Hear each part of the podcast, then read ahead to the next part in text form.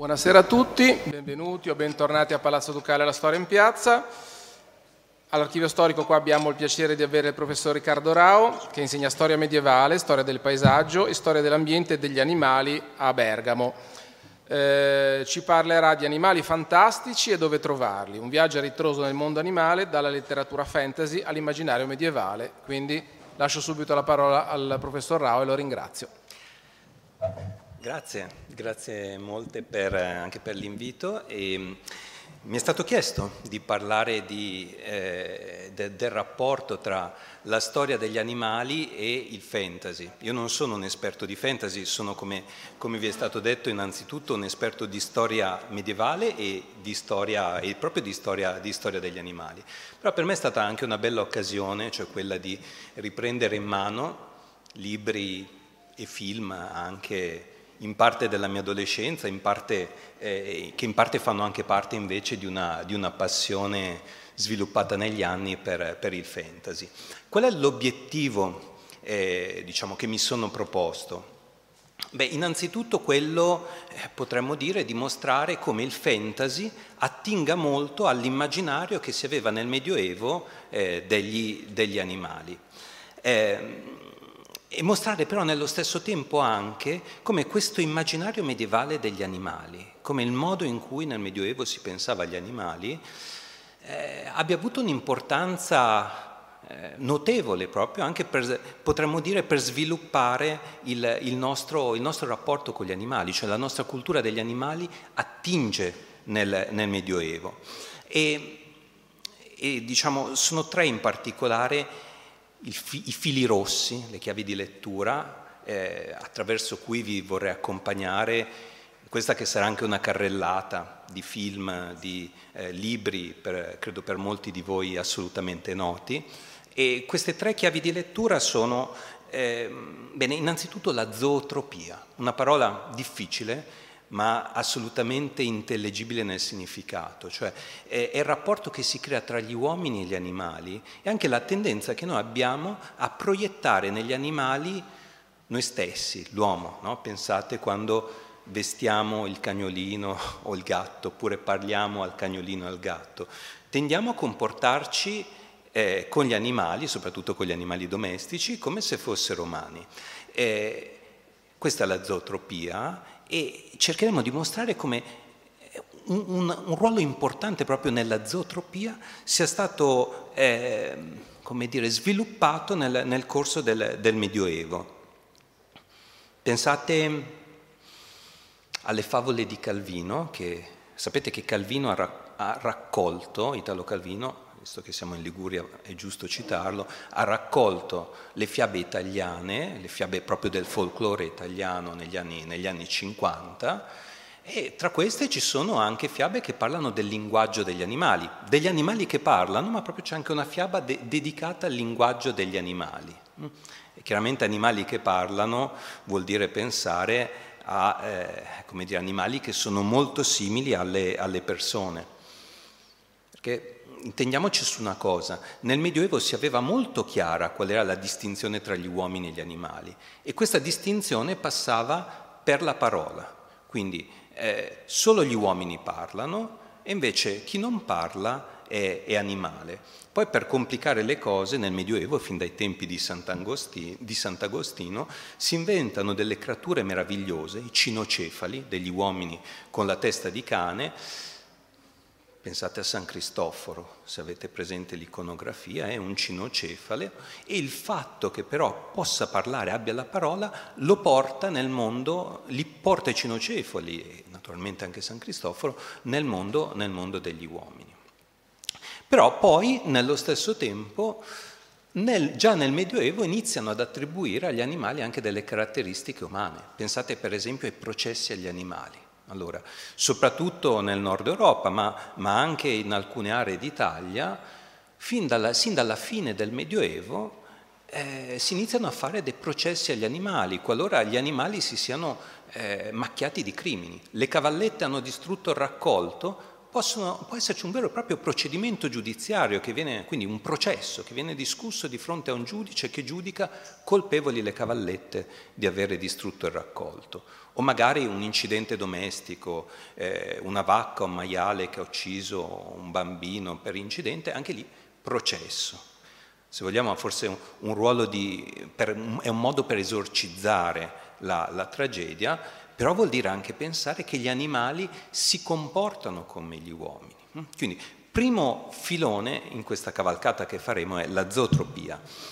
Secondo, eh, cercheremo di raccontare come nel corso del Medioevo sia cambiato l'immaginario degli animali. Proprio alcuni animali abbiano assunto alla fine del Medioevo le caratteristiche che noi stessi gli attribuiamo. Parliamo di animali, soprattutto animali fantastici. Allora, l'unicorno, il drago, ecco, questi animali li abbiamo codificati proprio alla fine del Medioevo, mentre all'inizio del Medioevo, lo vedremo, avevano anche, come dire, degli aspetti un po', un po differenti.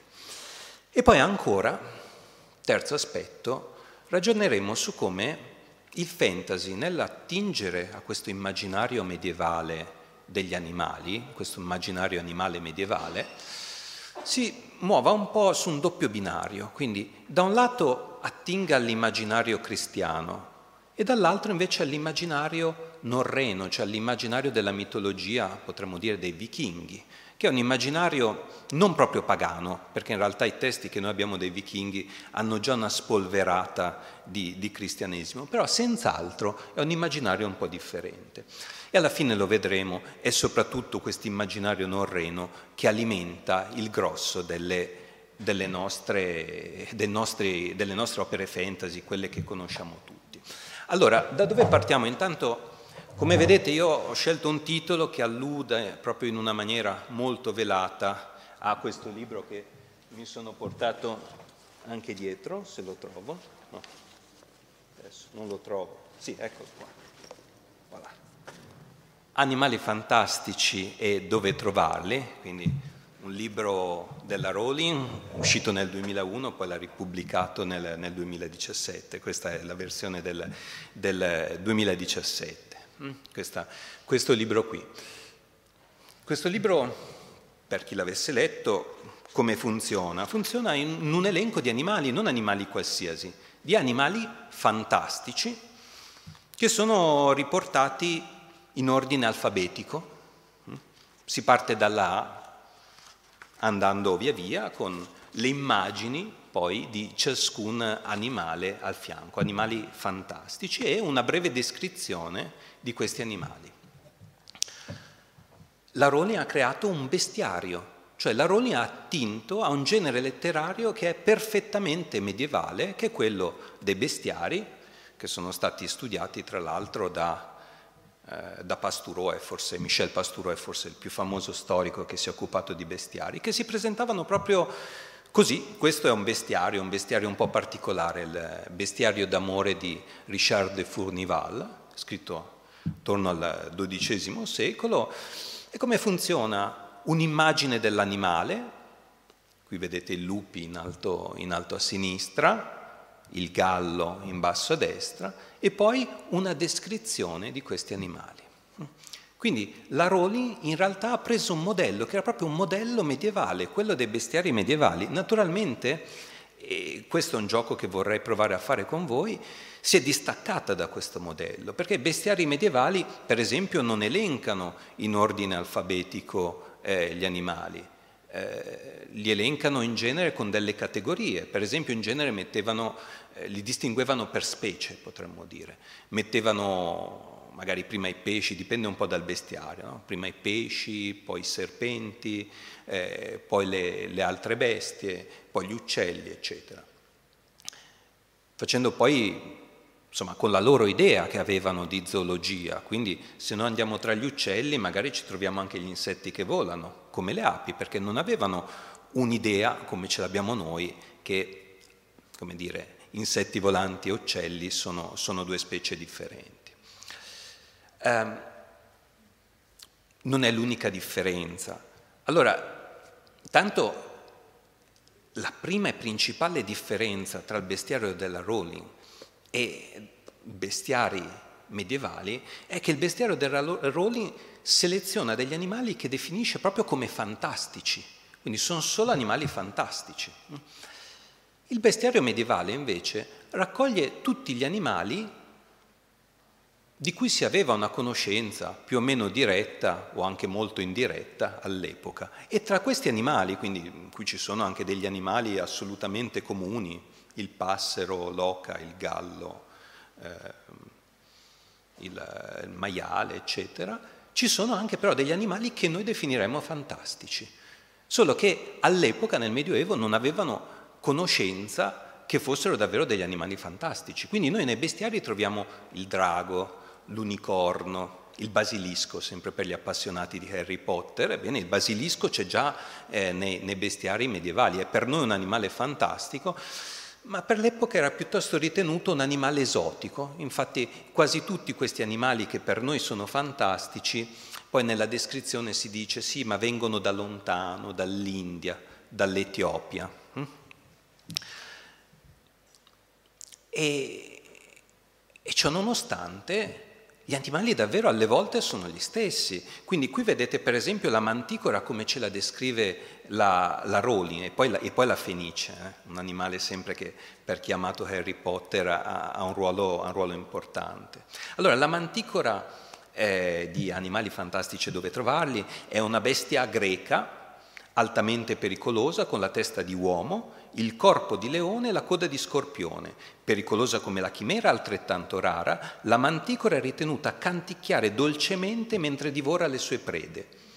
La pelle di manticora respinge quasi tutti gli incantesimi e il suo pungiglione provoca morte istantanea. Quindi vedete, descrizione e poi sì, la Rowling dice qual è il ruolo magico no, della, della manticora.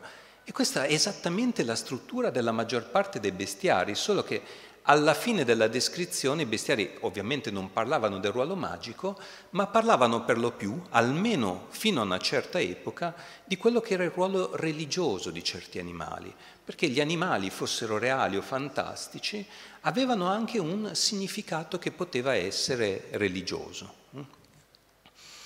Quindi la manticora di uno dei più famosi bestiari italiani, che è quello di Brunetto Latini, che in realtà, siccome è un bestiario che arriva tardi, arriva già nel 200, elimina ogni riferimento religioso e quindi è molto, molto piaciuto, però se ci pensate è una struttura che è molto simile a quella della Rowling e ci fa capire che la Rowling sicuramente ha letto i bestiari medievali nello scrivere il suo lavoro. La manticora è una bestia di quello stesso paese, non è più la Grecia ma l'India in questo caso, però è sempre un'idea di esotico che ha faccia d'uomo e colore del sangue, occhi gialli, corpo di leone coda di scorpione, esattamente come la descrive la, la Roli, e che corre così forte che nessuna bestia può sfuggire davanti a lei, ma su tutti i cibi predilige la carne dell'uomo. La Rowling dice eh, invece che ama canticchiare dolcemente mentre divora le sue prede, eh? però c'è senz'altro un'analogia e si accoppiano in maniera tale che ora sta sotto l'uno, ora l'altro, per dire che poi questi bestiari di questi animali che non avevano mai visto, come dire, eh, mettono un po' di tutto, prendono dalla tradizione, dai testi antichi, li mettono insieme in questo immaginario molto leggendario. E così ancora la fenice, la fenice è un magnifico uccello della taglia di un cigno, scarlatto, eh, con d'oro la lunga coda, il becco e gli artigli, costruisce i suoi nidi sui picchi delle montagne e si trova in Egitto, India e Cina. Vive un'età lunghissima e può rigenerarsi bruciando nelle fiamme quando il suo corpo inizia a decomporsi risorgendo dalle ceneri. La, la fenice è una creatura gentile che non uccide e si nutre di sole erbe. Il canto della fenice è magico, le lacrime della fenice hanno potere curativo, questo chiaramente la Rowling l'ha scritto dopo avere scritto Harry Potter e voi sapete che le lacrime della Fenice hanno questo potere curativo in, in Harry Potter. Ma la Fenice dei bestiari medievali, in questo caso di, di Brunetto Latini, segue esattamente la stessa struttura, un uccello d'Arabia in questo caso, del quale non ce n'è un altro in tutto il mondo ed è grande proprio come un'aquila, ha una cresta eh, sulla mascella da una parte, dall'altra il piumaggio del collo e tutto d'intorno riluce come oro puro arabo. Se guardate anche i colori non sono proprio nelle stesse posizioni, ma sono gli stessi dal punto di vista visivo. E poi vi dirà che vive tantissimi anni, fino a 540 anni o altri dicono 10.000 e più, e che risorge, e che, e che risorge dalle, dalle sue ceneri. E poi se fossimo in, molti bestiari, soprattutto quelli della prima parte del Medioevo, introdurrebbero il motivo allegorico, direbbero che la, fi, la fenice, per esempio, è il simbolo di Cristo, uno dei tanti animali che costituisce una, una simbologia cristologica. Mm?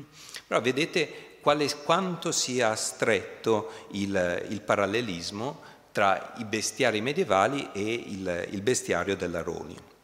E poi potremmo, se andassimo ad attingere ai bestiari medievali, trovare tantissimi animali fantastici che poi sono confluiti direttamente nel fantasy. Facciamo soltanto un altro esempio, eh, l'unicorno. L'unicorno non manca quasi mai nei, nei, bestiari, nei, bestiari, medievali. Allora, vi leggo come lo descrive il fisiologo latino. Il fisiologo latino è un altro bestiario, non è più Brunetto Latini, che, di cui forse poi ricordate che era maestro di Dante, insomma un personaggio celebre. Allora, il fisiologo latino è invece uno dei primi bestiari, quindi quei bestiari che fanno parte della prima parte del Medioevo e che, come vi dicevo, non hanno ancora codificato, per così dire, l'immaginario degli animali fantastici, così come avviene nel tardo Medioevo e così come è arrivato a noi. Quindi il fisiologo latino che descrive l'unicorno. C'è un animale che in greco si chiama monoceros, in latino unicorno. Il fisiologo dice che l'unicorno ha questa natura, è un animale piccolo, simile a un capretto, è molto feroce, ha un corno in mezzo alla testa. Quindi non è un cavallo, ma è un capretto molto feroce. E poi va avanti, eh? e nessun cacciatore lo può catturare. Ma con questo stratagemma lo catturano conducono nel luogo dove quello dimora una fanciulla verge, vergine e la lasciano sola nella selva, la lasciano sola nel bosco. Ma quello, appena la vede, le salta in grembo e l'abbraccia e così viene preso e messo in mostra nel palazzo del re. Insomma, quindi voi vi immaginate l'unicorno, il bel cavallo, con il corno, l'animale nobile per eccellenza, insomma, abbiamo un capretto cornuto che è un po' più simile a un satiro, insomma, così come, eh, come ce lo immagineremo. E però poi vedete il bestiario dice subito qual è il significato religioso dell'epoca, no? la prospettiva, potremmo dire, di, di, di uh, metafora cristiana che viene introdotta. Così anche nostro Signore Gesù Cristo, spirituale unicorno, discendendo nell'utero della Vergine, per mezzo della carne presa da lei, fu catturato dai giudei e venne condannato a morire sulla croce. Allora, potremmo ancora moltiplicare gli esempi degli animali fantastici che compaiono nei bestiari, ma per farvi capire ancora meglio come funzionano questi bestiari, dovremmo anche dire che molto fantastico nei bestiari, in realtà c'è anche negli animali, potremmo dire, più, più comuni, più comuni, insomma, o comunque eh, negli animali reali.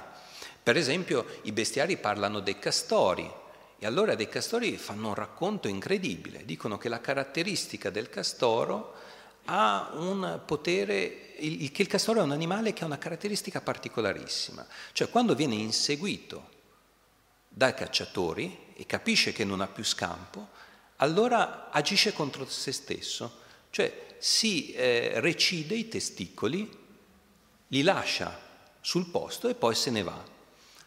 Anche perché, come molto spesso accade nel Medioevo, le parti di alcuni di questi animali avevano un, un uso medico, quindi per esempio c'è l'olio di castoro che poteva essere fatto anche con i testicoli dei, dei castori che quindi era una parte ambita di questo animale. Oppure la lince. La lince, ne parla anche Brunetto Latini in questo modo, ma riprende dei bestiari più antichi come quello di, di Isidoro di Siviglia. Ebbene, la lince un racconto incredibile, ci dicono questi bestiari. La lince quando, produce, quando urina, quando produce l'urina, nascono delle pietre preziose. Ma non finisce qui, perché la lince, che è mare- malevola e anche un po' avida, perché non se ne impossessi nessuno, queste pietre preziose le nasconde sottoterra. Cos'è interessante, perché vi ho raccontato anche qui del castorio e della lince? Perché se ci pensate, questi castori e queste linci, così come sono raccontate dai bestiari, hanno delle caratteristiche ancora una volta molto umane, cioè che ci portano a quel tema della zootropia, no? il modo in cui il Medioevo inizia a plasmare un immaginario animale, che sì, sono cose diverse, sono bestie, avrebbero detto nel Medioevo, ma comunque hanno dei comportamenti simili, simili agli uomini. Um, allora, vi avevo promesso una carrellata nel fantasy, quindi part- passando anche da, eh, da, come dire, da fantasy più famosi, anche, che hanno avuto anche dei passaggi cinematografici. Riconoscete forse questo, sono le cronache di Narnia. Le cronache di Narnia,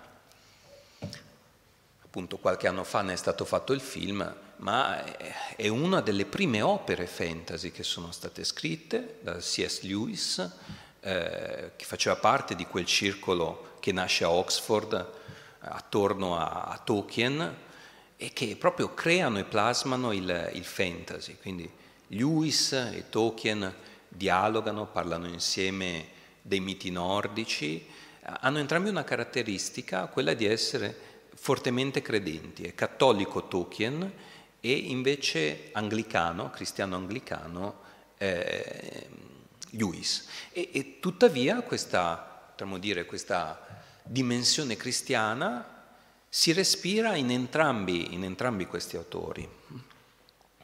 Gli animali delle cronache di Narnia quali sono? Io chiaramente ne ho selezionati due in questo caso. Quello, come dire, che dà anche la copertina al libro, cioè il leone Arslan, e poi il lupo, hm? perché poi ad un certo punto ci sono anche i lupi, in particolare il lupo Maugrim, che è al servizio della strega bianca di Jadis e che ha il ruolo, del, potremmo dire, dell'antagonista del, del leone.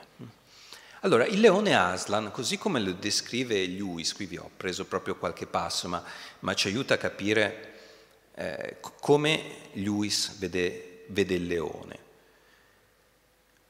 Allora, chi non è mai stato nel regno di Narnia non può rendersi conto di come una creatura possa essere buona e terribile nello stesso tempo. Quando tentarono di fissare Aslan, riuscirono a cogliere per un attimo la visione di una gran criniera e due grandi occhi splendenti dall'espressione grave e solenne, veramente regale. Cioè, ho scelto questo passo tra tanti perché ci dice che per Lewis il leone Aslan è innanzitutto un re, quindi ha una natura regale, e in secondo luogo è un'epifania Aslan, ci sono proprio dei capitoli che eh, si intitolano Aslan sta per arrivare, cioè è chiaramente un, una figura di Dio, potremmo dire. E il leone, scusate qui ho scritto il lupo, ma il leone nei bestiari invece come compare? Compare ancora una volta in una maniera che ha delle analogie, che ci fa pensare che poi alla fine anche Lewis conoscesse bene, sapete, Lewis era un latinista innanzitutto, e questo pesa anche nella scelta del nome, Narnia, che prende il nome dal paese dell'Italia centrale, però eh, era assolutamente nutrito del, del suo immaginario di, di, di letteratura, letteratura medievale. E quindi il leone è il re di tutti gli animali e di tutte le bestie selvatiche, quindi il leone ha una regalità che è già tutta medievale, che viene creata addirittura nel Medioevo. Pastureau ha di fatto dedicato un libro a questo, a questo aspetto. E poi l'altra cosa che ha il leone nei bestiari è ancora una volta una figura di Dio. E quindi poi vedete, perciò anche Giacobbe, benedicendo Giude, diceva un cucciolo di leone, Giuda mio figlio, eccetera. E poi, insomma, via avanti con un ruolo che è sempre proprio di metafora biblica, potremmo dire. Quindi vedete che Aslan è tutto sommato un leone da bestiari. E così i lupi. I lupi invece sono un animale antagonista, decisamente visto in maniera decisamente negativa dalle cronache di, eh, di Narnia. E, e, qui vi ho scelto un passo, cioè quindi Maugrim è il capo dei lupi che sono eh, al servizio di Jadis della strega bianca e che si scontrano con, con Aslan e con, con, Peter, che chiaramente forse potremmo dire l'eroe buono della, della, cronaca, della cronaca di Narnia. E allora cosa dice Lewis nelle cronache di Narnia? Eh, racconta di come Peter uccida Maugrim, dice il nemico stramazzò al suolo e lui estrasse una spada. E poi dice anche che a quel punto Peter viene nominato cavaliere da Aslan, raccontando quella che è esattamente una cerimonia, noi diremmo, di addobbamento medievale, quindi la cerimonia che nel Medioevo si utilizzava per nominare cavalieri. Dice, il grande leone, cioè Aslan, gli batté sulla spalla con la spada messa di piatto dicendo alzati, ora sei un vero cavaliere e ti chiamerai Peter, flagello dei, dei lupi. E qui c'è una cosa interessante che sarà un altro elemento ricorrente nella, nella nostra chiacchierata, cioè il fatto che i lupi invece nel Medioevo cristiano hanno sempre un ruolo negativo. Non in tutto il Medioevo lo vedremo, ma nei testi cristiani hanno un ruolo decisamente negativo. Perché se ci pensate il cristianesimo è una religione pastorale che si basa sull'idea che c'è il pastore con il gregge dei fedeli e il lupo, insomma, non può fare che la parte del cattivo in questa storia. Ed effettivamente i bestiari proprio lo dicono esplicitamente, qui vi ho tratto solo un passaggio del bestiario di Oxford, è figura del lupo il diavolo, che ha sempre in odio il genere umano e si aggira continuamente intorno all'ovile della Chiesa dei fedeli per uccidere e dannare le loro anime. Eh? Quindi il lupo è il demonio nei bestiari medievali, che si contrappone invece alle, agli animali che hanno un significato cristologico, come può essere il leone, come più spesso il cervo. Il cervo è un altro animale che esemplifica assolutamente eh, Cristo. E vedete che eh, Lewis gioca molto proprio su questa opposizione che è un'opposizione che viene dall'immaginario cristiano eh, medievale. Altra piccola prova di riconoscimento, riuscite forse a riconoscere questo perfido animale fantastico che è il, il lupo morc, che fa parte della, che compare nella storia infinita di Michel Ende. Bellissimo libro, da cui hanno tratto un, altro, un altrettanto bel film. Sempre colpito questa cosa degli occhi verdi di, del lupo morc, che sono molto innaturali, e, però effettivamente nel, nel, libro dice così Ende, che ha un riflesso verde negli occhi il lupo, il lupo morc. E per di più Cosa ci dice? lì legato alla catena, davanti a un buco nel muro, stava sdraiato un enorme lupo mannaro, mezzo morto di fame. Così viene introdotto il lupo morc quando Atreyu, ad un certo punto, lo, lo incontra. Lupo mannaro, tra l'altro, questa è una cosa strana perché Insomma, nel Medioevo si sapeva benissimo che cos'erano i lupi mannari. I lupi mannari sono diffusi in tutte le, le culture, non solo in quella medievale, eh, però sono gli uomini che si trasformano in lupi. Invece eh, il, nostro, il, nostro, lupo Mork è più un lupo che un lupo mannaro perché non si trasforma mai in uomo. Però ci dice sempre Ende, quindi lupo mannaro, cioè Mork, che è um, imprigionato con una catena, una catena che gli è stata messa dalla principessa delle tenebre, che è un personaggio negativo, ma che comunque, per chi ricorda la storia infinita di Michael Ende, fa parte del regno di fantasia. E quindi non vuole che Mork, che invece è un emissario del nulla, contribuisca a distruggere il mondo di, di fantasia. Ebbene, Mork se ne sta incatenato lì, di grigna denti dice se fosse una catena qualsiasi quella che mi tiene legato, credi che non l'avrei già spezzata a morsi da un pezzo? È una catena magica e solo la persona che me l'ha legata al collo me la può sciogliere. Insomma, la catena che lo lega non è una catena qualsiasi, è una catena magica. Ebbene, questa cosa Michael Ende, Michael Ende non se l'ha inventata, l'ha presa dalle saghe nordiche.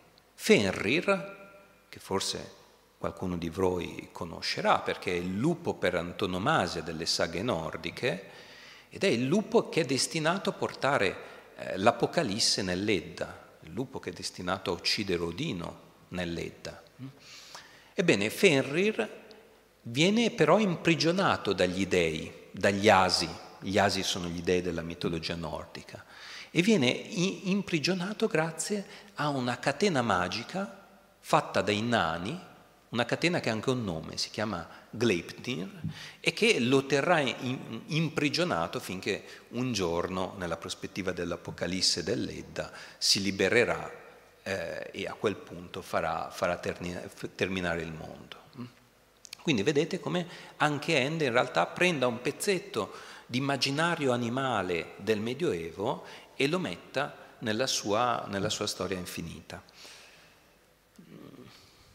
Ecco, l'Edda, quindi il più importante testo diciamo, della mitologia norrena, scritto attorno al XIII secolo, è un testo estremamente problematico, uno dei primi testi che ci sono sopravvissuti della mitologia norrena, ma è un testo che già risente dell'influenza del cristianesimo, perché all'epoca i vichinghi si erano già convertiti al cristianesimo.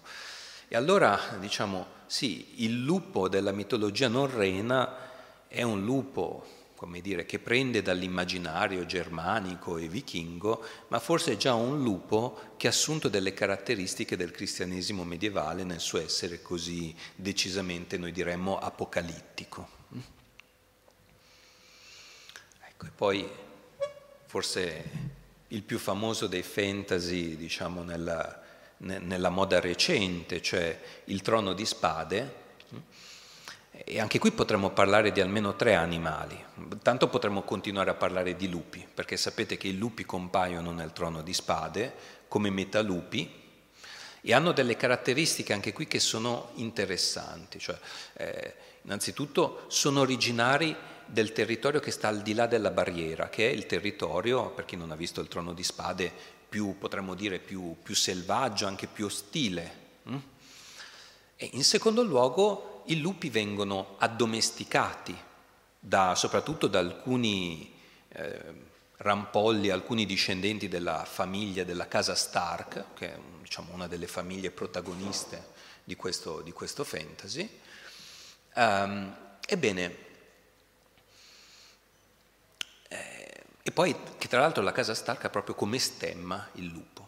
Anche qui se ci pensate si sta giocando molto con il Medioevo il trono di spade gioca continuamente con il Medioevo, ma che Medioevo prende? Allora, prende i lupi del Medioevo perché? Innanzitutto perché nel Medioevo i lupi venivano visti come animali ostili e ci sono molte cronache medievali che raccontano di lupi che assediavano le città. Quindi come i lupi stanno al di là della barriera nel trono di spade e sono una minaccia al di là della barriera, così nelle cronache medievali i lupi stanno al di fuori delle mura della città. Ovviamente un'invenzione eh, molto spesso, però eh, però fa parte di questo immaginario che si aveva dei lupi nel Medioevo. Poi naturalmente i tentativi di domesticazione, anche questi fanno parte già del Medioevo e non mancano case che nel Medioevo avessero tra i loro stemmi il, il lupo. Però rispetto a quello che vi ho detto prima del lupo Mork, qui i lupi non hanno una valenza negativa. E questo è un gioco che il trono di spade fa continuamente, cioè il trono di spade prende l'immaginario medievale di questi animali, soprattutto l'immaginario norreno, e lo spoglia il più possibile dei caratteri cristiani. Quindi quella simbologia cristiana che vede questi tre animali, i lupi, i corvi e i draghi, come degli animali negativi, pensate ai draghi, San Giorgio e il drago, ecco, per esempio. No? Il drago è quasi sempre nei bestiari un simbolo negativo, anche se ha una sua duplicità. Pastoureau, parlando del drago, dice che il drago è il più instabile degli animali nei bestiari medievali, nel senso che è un animale che cambia continuamente a seconda dei bestiari. Ci sono addirittura alcuni bestiari che dicono che il drago è eh, un simbolo di Dio, sono pochi, però per dire che da bestiario a bestiario cambia anche il modo di rappresentare il, diago, il, il, il drago, ma il fatto che il drago possa essere rappresentato come simbolo di Dio è dato dal fatto che il drago comunque è un animale reale, è un animale legato già nell'immaginario medievale, e non solo nell'immaginario medievale, alla regalità. E in questo Martin, nel Trono di Spade, è perfettamente consapevole, perché il drago del Trono di Spade è esattamente legato alle aspirazioni di eh, Denaris di diventare, di diventare regina. E poi però è interessante anche come viene rappresentato il drago. Allora il drago che vedete, che soffia fuoco, no? è, il drago, è il nostro drago, insomma, il modo in cui noi pensiamo, pensiamo ai draghi. Però nel Medioevo, nei bestiari medievali, non sempre è rappresentato così. Nei bestiari medievali molto spesso è rappresentato come un grosso serpente che non emette fuoco, anzi alcuni bestiari quasi tutti i bestiari in realtà, dicono che in genere eh, il drago ha nella, nella sua arma più forte la coda, perché nella coda riesce a stritolare i nemici. Quindi i draghi medievali non buttano fuori fuoco, ma innanzitutto, almeno all'inizio del Medioevo, stringono e stritolano con la coda. E spesso sono anche degli animali acquatici. Paolo Diacono, che è famoso storico, che racconta la storia dei Longobardi, racconta addirittura che ad un certo punto nel 589, in una grande alluvione che sarebbe avvenuta a Roma, un'alluvione del Tevere che sarebbe esondato, sarebbe uscito fuori addirittura un drago, quindi un animale marino, secondo, soprattutto secondo i testi dell'Alto Medioevo. Però alla fine del Medioevo inizia anche come dire, nell'Occidente medievale, a essere rappresentato come il drago sputafuoco. Ci sono bellissime eh, miniature tardomedievali che lo rappresentano così come noi ce lo immaginiamo, per dire che nel corso del Medioevo il drago è stato codificato ed è diventato più simile al drago che conosciamo noi. Il drago che conosciamo noi, ancora una volta, in realtà ha un fortissimo debito nei confronti della mitologia norrena. Qual è il drago che conosciamo noi? Ecco, questo è il drago che conosciamo noi, per esempio. Questo è il drago dello Hobbit, un altro, un altro fantasy no? che ha avuto un grande successo e che tra l'altro è il romanzo che consacra, che consacra Tolkien. E Tolkien, ripeto, lo sapete, insegnava, eh, insegnava letteratura medievale all'Università di Oxford, quindi un pochino i testi medievali li conosceva per certi versi non si inventa niente.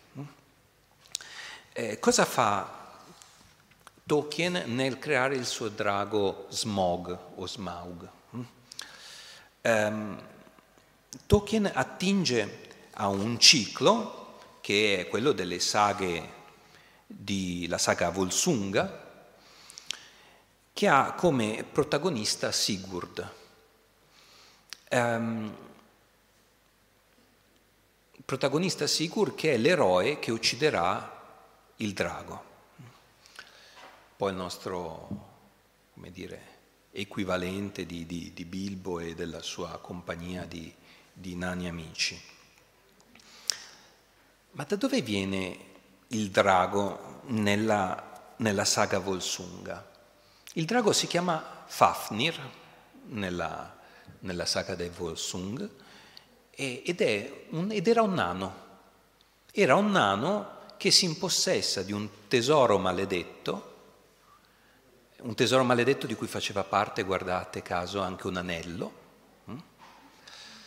eh, e a quel punto, spinto, logorato dall'avidità, si trasformerà in un drago. Quindi se voi conoscete la saga dei Volsung, capite come eh, Tolkien abbia modellato sul drago Fafnir, in origine un nano, non uno, ma ben due antieroi dello Hobbit. Gollum da un lato, che no, custodisce il suo tesoro, nano all'origine, e poi il drago Smog dall'altro che custodisce un altro, un altro tipo di tesoro. E se poi andassimo a scavare nella saga troveremo degli altri elementi molto interessanti perché poi sono stati codificati nel fantasy, come il ruolo del sangue del drago. Quando l'eroe Sigdur poi assaggerà il sangue del drago, diciamo, avrà eh, un'illuminazione, conosce, quindi il, il, sangue del drago ha già un, un potere magico hm, nel, nella saga dei, dei Volsung. E, e potremmo ancora eh, andare avanti. Ecco qui vi ho, vi ho, proprio messo la descrizione che propone, eh, che propone Tolkien del drago Smog. Un drago enorme, color oro rosso, lì giaceva profondamente addormentato e dalle sue fauce, fauce dalle froge provenivano un rumore sordo e sbuffi di fumo, perché nel sonno basse erano le fiamme. Anche questo è interessante perché nei bestiari, eh, già nei bestiari, insomma, la colorazione dei draghi molto spesso rimanda ai colori del giallo, dell'oro oppure del, del rosso. Sotto di lui, sotto tutte le membra e le grossa coda avvolte in spire, intorno a lui, d'ogni parte sul pavimento invisibile, giacevano mucchi innumerevoli di cose preziose, oro lavorato e non lavorato, gemme e gioielli e argento macchiato di rosso nella luce vermiglia. Le ali raccolte come un incommensurabile pipistrello, Smaug giaceva girato parzialmente su un fianco e l'hobbit poteva così vederne la parte inferiore del corpo e il lungo pallido ventre, incostato di gemme e di frammenti d'oro per il suo lungo giacere su quel letto sontuoso. Cioè questo è poi il drago che... Eh, appunto, che, viene, che, che, viene, che, ormai costituisce il nostro, il nostro immaginario, e che dicevamo è un drago innanzitutto quindi che viene dalla mitologia norrena e che fa parte anche, però cioè, diciamo, ehm, non c'è stato consegnato solo da Tolkien, perché già il tardo medioevo inizia ad andare, se non nella stessa direzione, perché per esempio il drago che custodisce il tesoro è solo della mitologia terre, eh, norrena, però il drago che sputa le fiamme fa già parte dell'immaginario, dell'immaginario tardo medievale. Ora, eh, nell'ultima parte di, di, di questa chiacchierata, abbiamo ancora una decina di minuti, vorrei andare ancora più indietro, abbandonare un po' il tema del, del, fantasy propriamente detto e pensare un po' al senso del fantastico nel Medioevo, in particolare eh, affrontare quello che è un altro grande generatore di fantastico eh, nelle nostre culture, cioè la favola.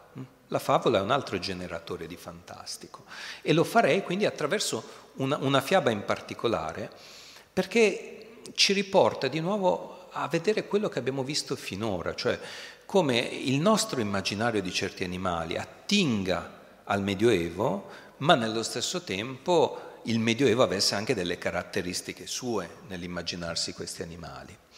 E la fiaba vorrei, di cui vi vorrei parlare è una fiaba abbastanza nota, no? diciamo in realtà è la fiaba più nota, è la fiaba di Cappuccetto Rosso, è una fiaba che ha una caratteristica incredibile, è diffusa in tutto il mondo, cioè sono stati fatti, e questo ci dice che ha dei sostrati culturali profondissimi, sono stati fatti degli studi, hanno mostrato che ci sono delle culture che sostituiscono, per esempio in Asia, il, ehm, il lupo con la tigre, oppure in Africa il lupo con, eh, con un orco oppure con, con, un uomo, con un uomo particolarmente cattivo. Però la storia di fondo è una storia che veramente c'è in tutte, in tutte le culture. Come noi la conosciamo? In realtà ormai la, noi la conosciamo in innumerevoli modi, non so se avete caso, fatto caso, ma ci sono anche delle versioni recentissime di Cappuccetto Rosso dove il lupo è diventato buono perché è cambiata la nostra sensibilità nei confronti degli animali e quindi di conseguenza anche il nostro immaginario. Ma noi la conosciamo essenzialmente attraverso il folklore tedesco, cioè attraverso i fratelli Grimm che a metà Ottocento la codificano insomma, la storia che ha anche un happy end con il cacciatore hm, che alla fine uccide il lupo e libera la nonna e Cappuccetto Rosso e quindi porta al vissero tutti felici e contenti, tutti tranne il lupo, insomma, che, che fa una brutta fine. Ehm, e, ancora una volta, un, ci sono delle letture antropologiche, anche psicoanalitiche, estremamente profonde che sono state tentate fin dai tempi di Freud.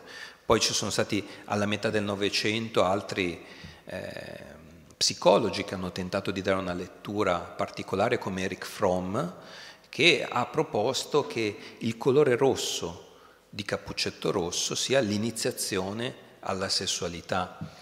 E se ci pensate anche il lupo eh, è una figura estremamente affascinante perché da un lato il lupo è fortemente legato al, potremmo dire, alla, all'aggressività sessuale del maschile, ma nello stesso tempo il cacciatore che arriva alla fine è il lupo che è diventato buono, cioè è, è la codifica del comportamento corretto dell'uomo attraverso, potremmo dire, il matrimonio, quindi quando l'uomo diventa sposo, a quel punto eh, per, perde, diciamo almeno secondo no, queste letture, la, la, sua componente di maggiore aggressività.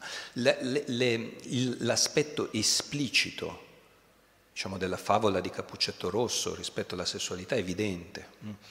Eh, qui vi ho proprio preso una delle incisioni molto famose che ha fatto, che ha fatto Doré alla fine dell'Ottocento, dove vedete il lupo travestito da nonna, Attenzione, il lupo è un animale che è quasi sempre legato al travestimento eh, e alla trasformazione, quindi, come, come nei licantropi, nei lupi mannari, che sta sotto le coperte insieme, insieme a Cappuccetto Rosso. E se voi prendete la versione ancora più antica di Cappuccetto Rosso, quella che precede quella dei fratelli Grimm, perché ecco, i fratelli Grimm quando presentano le loro fiabe tendono a dare una versione un po' edulcorata e quindi ad eliminare gli aspetti più scabrosi. Ma c'è una versione più antica di Cappuccetto Rosso, che è quella di Perrault, che scrive alla fine del Seicento, e Perrault dice, eh, fa, quando parla del, del lupo sotto le coperte, davvero molto esplicito, dice Capuccetto Rosso, allora eh, vieni che ti faccio vedere come sono nuda sotto le coperte, insomma, davvero non, non, lascia nessuna, non lascia nulla all'immaginazione. E il finale della fiaba di Perrault, quindi versione più antica di Capuccetto Rosso, è tremendo, perché Capuccetto Rosso viene sbranata dal lupo, muore, la storia finisce lì, e poi Perrault, perfido, mette anche la morale della fiaba e dice e così le giovinette se ne stiano attente quando danno la parola agli sconosciuti. Quindi, eh, come dire, anche qui versione, molto esplicito il messaggio sessuale, tanto più che nella Francia di fine Seicento ehm, una ragazzina al limitare del bosco con un cappuccetto rosso sarebbe stata molto probabilmente, era il segno identificativo di una prostituta. Quindi, allora, Qui siamo ancora nell'età moderna, siamo tra l'altro nell'epoca che ancora una volta Pasturò ha detto come l'epoca della maggiore fobia nei confronti dei lupi. Sulla destra io vi ho, non vi ho riportato un'immagine di Cappuccetto Rosso, vi ho riportato un'incisione della bestia del Gévaudan, eh, quindi questo lupo che semina il terrore nel corso del, del XVIII secolo e che mostra come proprio nella Francia di quell'epoca si avesse una paura, una psicosi, potremmo dire, da, da, lupi. Però quello che ci interessa è che ci sono delle versioni anche medievali di Cappuccetto Rosso. Sono molto simili, cioè la, la fiaba di Cappuccetto Rosso ha una sua traccia medievale. Allora è inutile che cercare la prima attestazione in assoluto di una fiaba eh, c'è, c'è, un bel libro anche di Braccini che è uscito recentemente che si chiama proprio Lupus in fabula e che ci spiega come le fiabe abbiano dei percorsi di oralità fortissimi e quindi noi le vediamo sbucare nello scritto soltanto ad un certo punto. Però diciamo che eh, ci sono delle fiabe che parlano di Cappuccetto Rosso e forse la prima fiaba medievale, che è appunto la prima fiaba che ha lasciato per iscritto come dire, la storia di Cappuccetto Rosso risale addirittura all'undicesimo secolo. È scritta da Egberto di Liegi, che era un maestro della scuola cattedrale di Liegi, in Belgio quindi, eh, e che scrive una storia che insomma, che vi leggo, è una storia molto breve, che voi direte non è proprio come la, me la ricordavo Cappuccetto Rosso, ma vedrete che ci sono tutti gli elementi importanti di Cappuccetto Rosso. Un uomo tenne una piccola bambina sui fonti battesimali e le diede una tunica tessuta di lana rossa. Questo battesimo ebbe luogo alla Pentecoste. All'alba la bambina, che aveva cinque anni di età, cammina e vagabonda, dimentica del pericolo e persino di lei stessa. Un lupo la prese e guadagnò il bosco selvaggio e profondo. La portò come preda ai suoi cuccioli e gliela diede in pasto. Quindi questa lupa rapisce, cap- chiamiamola cappuccetto rosso, e la porta ai lupacchiotti perché la mangino. Quelli si avventano su di lei, ma non riuscendo a sbranarla, abbandonarono ogni impulso ferino e iniziarono ad accarezzarle la testa. Non potete strappare questa mantella, Topini, disse la piccola bambina, che mi è stata data dal padrino nel giorno del mio battesimo. Quindi i lupi non fanno nulla, di fatto, a Cappuccetto Rosso, e conclude Egberto, Dio che è il loro creatore ammansisce gli animi crudeli. Breve storia di Cappuccetto Rosso in cui c'è una bambina con un cappuccetto rosso che si perde in un bosco e che viene rapita da un lupo. Insomma, siamo lì, hm? qualche cosa di Cappuccetto Rosso c'è. Ma quello che è veramente affascinante è che cambiano completamente i parametri culturali all'interno dei quali collocare la nostra fiaba.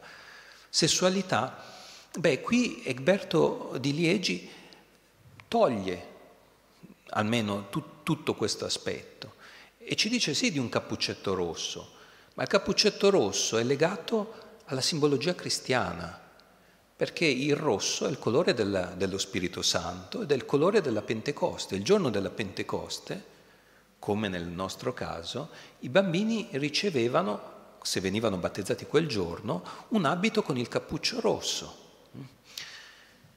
e, e c'è di più, perché poi già nel Medioevo, noi questo lo sappiamo con certezza, si credeva che il battesimo avesse il potere di proteggere dai lupi. E quindi il cappuccetto rosso diventa per la bambina un oggetto magico che la protegge dall'attacco dei lupi. Cosa simboleggiano i lupi nella fiaba di Egberto di Liegi? Ancora una volta, come abbiamo visto nei primi bestiari, quella figura del diavolo, quindi quell'idea di demoniaco, eh, potremmo dire di, di distintualità ferina che poi si lega al demoniaco, che soltanto l'educazione cristiana che Berto di Liegi dedica ai suoi eh, allievi può, può proteggere. E poi ecco, Chiudiamo soltanto su questa immagine per dirvi che però l'immaginario folclorico eh, dei, degli animali cambia davvero tantissimo a seconda delle culture. Questa è una eh, diciamo, dipinto che rappresenta una delle più famose favole del mondo slavo, mm, che è stata raccolta da um, um, scusate, è stata mm, da Nasayev. Mm. Ehm, la, la, fiaba è eh, lo Zarevich Ivan, l'uccello di fuoco e il lupo grigio, dove insomma questo figlio dello zar, Ivan, viene sottoposto a una serie di, eh, diciamo di, di, prove quasi impossibili eh, che riesce a superare grazie all'aiuto di un lupo. Quindi nel mondo slavo il lupo invece ha un immaginario positivo, è anch'esso un animale fantastico perché ha una serie di poteri magici, ma diventa assolutamente un animale positivo. E vedo che siamo arrivati alla fine del nostro tempo e quindi vi ringrazio.